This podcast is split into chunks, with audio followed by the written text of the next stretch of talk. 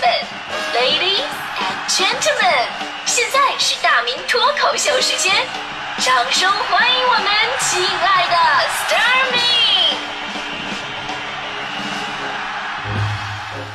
好，欢迎各位来到今天的大明脱口秀，我是大明。自私这个词儿呢，应该是我们从小学会的最早的一批贬义词了，对吧？你但凡能想到那些小的时候我们看的那些教育类的动画片啊，就自私都是反派的一大特征。你比方说这个《阿凡提》里的八一老爷啊，是吧？《熊出没》里的光头强啊，还是再早一点《半夜鸡叫》的周扒皮，《喜羊羊》里边的红太狼，对吧？你说实话，说到红太狼，我真的特别生气。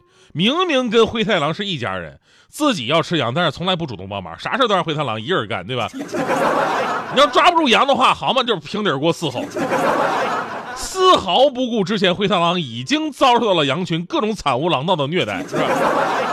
说实话呀，就也就是小朋友看一看。我作为一个成年人，我作为一个成年人，我看了《喜羊羊》之后吧，我觉得最励志、最无私的就是灰太狼。你说狼吃羊，天经地义啊，本身一点错没有。动画片里边除了羊，它没什么别的能吃的呀。你不能让它吃草啊，对吧？你也不能为了一个物种灭了另外一个物种啊，这本身就不公平。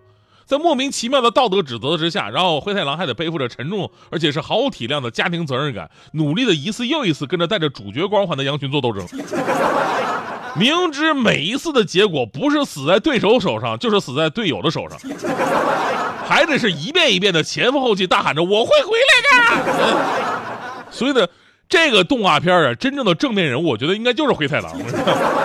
我都想好了，说有一天我要当这个导演的话呢，我要重拍这个灰这个喜羊羊跟灰太狼，我一定啊，在这个大结局上，我让这个灰太狼吃上全羊宴，什么孜然羊肉啊、胡萝卜炖羊肉啊、葱爆羊肉、羊肉砂锅、冷水煮羊肉、羊肉饺子、羊肉泡馍、羊排、羊棒骨、羊肉串、烤全羊，我没事，能想到我全都给他端上来，告诉观众，好人就应该有好报，世界应该属于努力的人啊。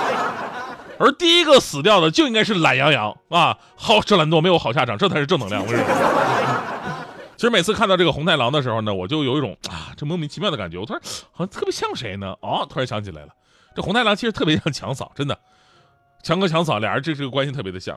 这不双十一刚结束吗？双十一刚结束，这两天大家伙的包裹应该收的差不太多了哈。这两天呢，强嫂就收到了好多包裹，然后强哥在旁边看着，就最开始吧，第一天还以为自己能得到点东西。然后呢，一直到那个十月十十一号到今天，已经过了半个来月了。说强哥，我的天啊，我怎么没有一样属于我的？包裹大大小小箱子拆开了一大堆了，都是强嫂的。然后完了还刷着强哥的卡，强哥就很生气。你说你这人太自私了，只给自己买这么多东西，对吧？然后呢，强嫂辩解说：“哎呀，我能是那样的人吗？啊，你放心，有我吃的肉，就有你喝的汤。”强哥一听啊、哦，那多少还是有我的啊，那哪个是给我买的呀？强嫂说了，有你的，你这这总担心什么呀？这不这么多箱子吗？啊，你到楼下把这个箱子去卖钱，卖多少都给你。所以你看，强嫂是一个有多么有智慧的人，对吧？一个办法，同时解决了安抚强哥和扔垃圾的两大难题。回到我们关于自私的话题，其实你会发现啊，这自私在真实的世界里边，它是一件特别模糊的事儿啊，怎么说呢？它不像二次元里边表现的那样啊，非黑即白，对吧？就像灰太狼一样，就是从人类生存本身的角度来讲，其实我们每个人都应该是自私的，对吧？我查了一下自私两大定义，狭义上的自私以自我为中心，广义上的自私呢是基于个人利益需求做出的行为及反应。但是你仔细品一品，这两点都是属于动物的本能，没有谁生下来啊，我就是要为别人奉献的。我生刚出生，你把我的角膜拿走吧，啊，胳膊腿、心脏哪块能用？你看你用一用是吧？没有人是这样的，对，为了生存，刚出生，我们都会肯定是以自我为中心，然后向身边的人索取。所以呢，自私本身并不是说把人一棒子打死的事儿。但是人有一点跟动物不太一样，就是人是有社会属性的。社会属性的本质是因为人啊都有感情，人是有感情的动物。在人和人组成的社会里边呢，如果每个人都是冷漠自私没有感情的话，这社会是组建不起来的。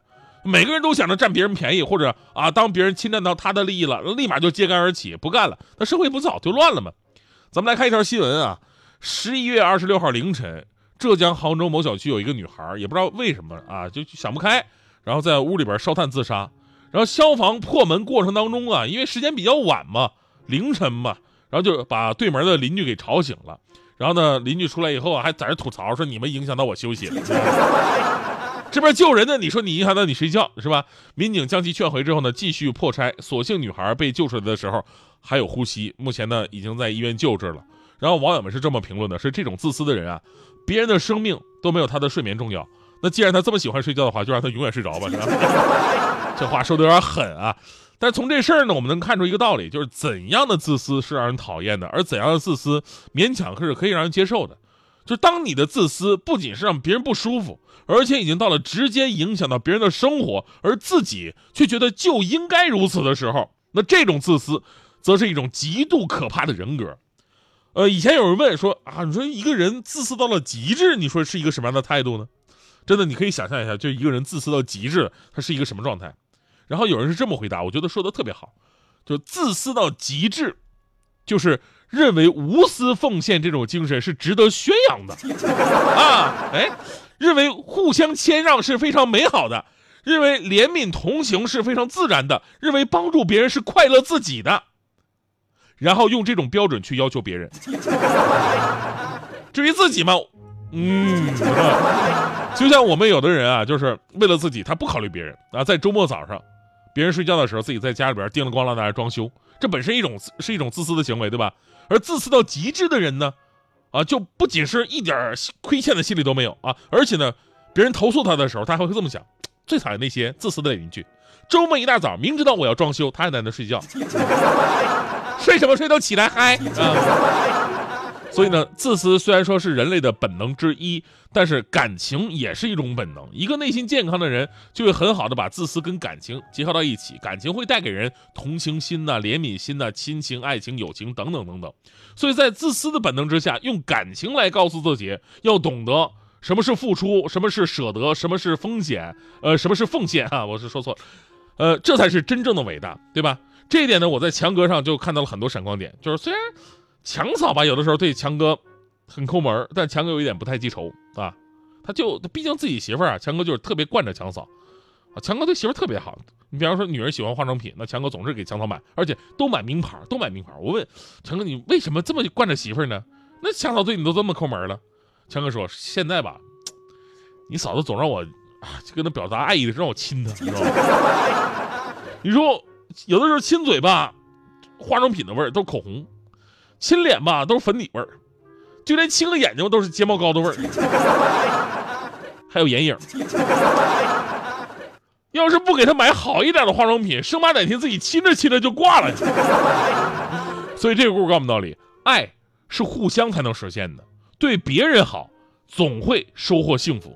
当然这个好啊，咱们也得说是真心实意的，不能嘴上说说。就像很多领导啊，为了让你多干活啊，总说单位就是你们的家呀，然后员工犯错了，立马给你开出家门。所以呢，真的挺心寒。用着你的时候，这是你们的家呀，不用让你们了，你以为是你们家呀？在你问我之前，让我看你的脸，穿过你的眼，直到心田。泪水洗净昨天，用未来时间看辽阔世界，分享一切关于爱，无论谁都期待美好句点，让我相信你准备Better man。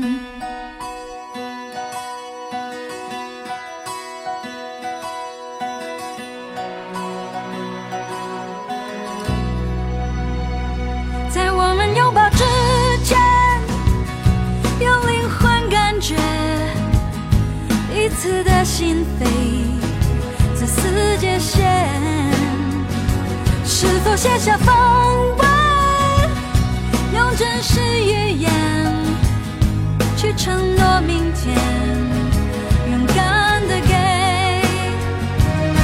关于爱，无论谁都期待美好句点，让我相信你准备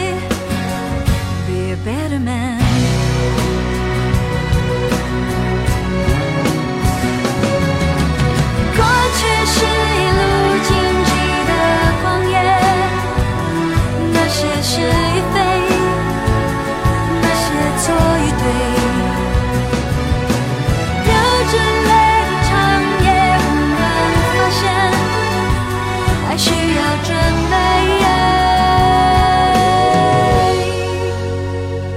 在你吻我之前，让我看你的脸，穿过你的眼，直到心田，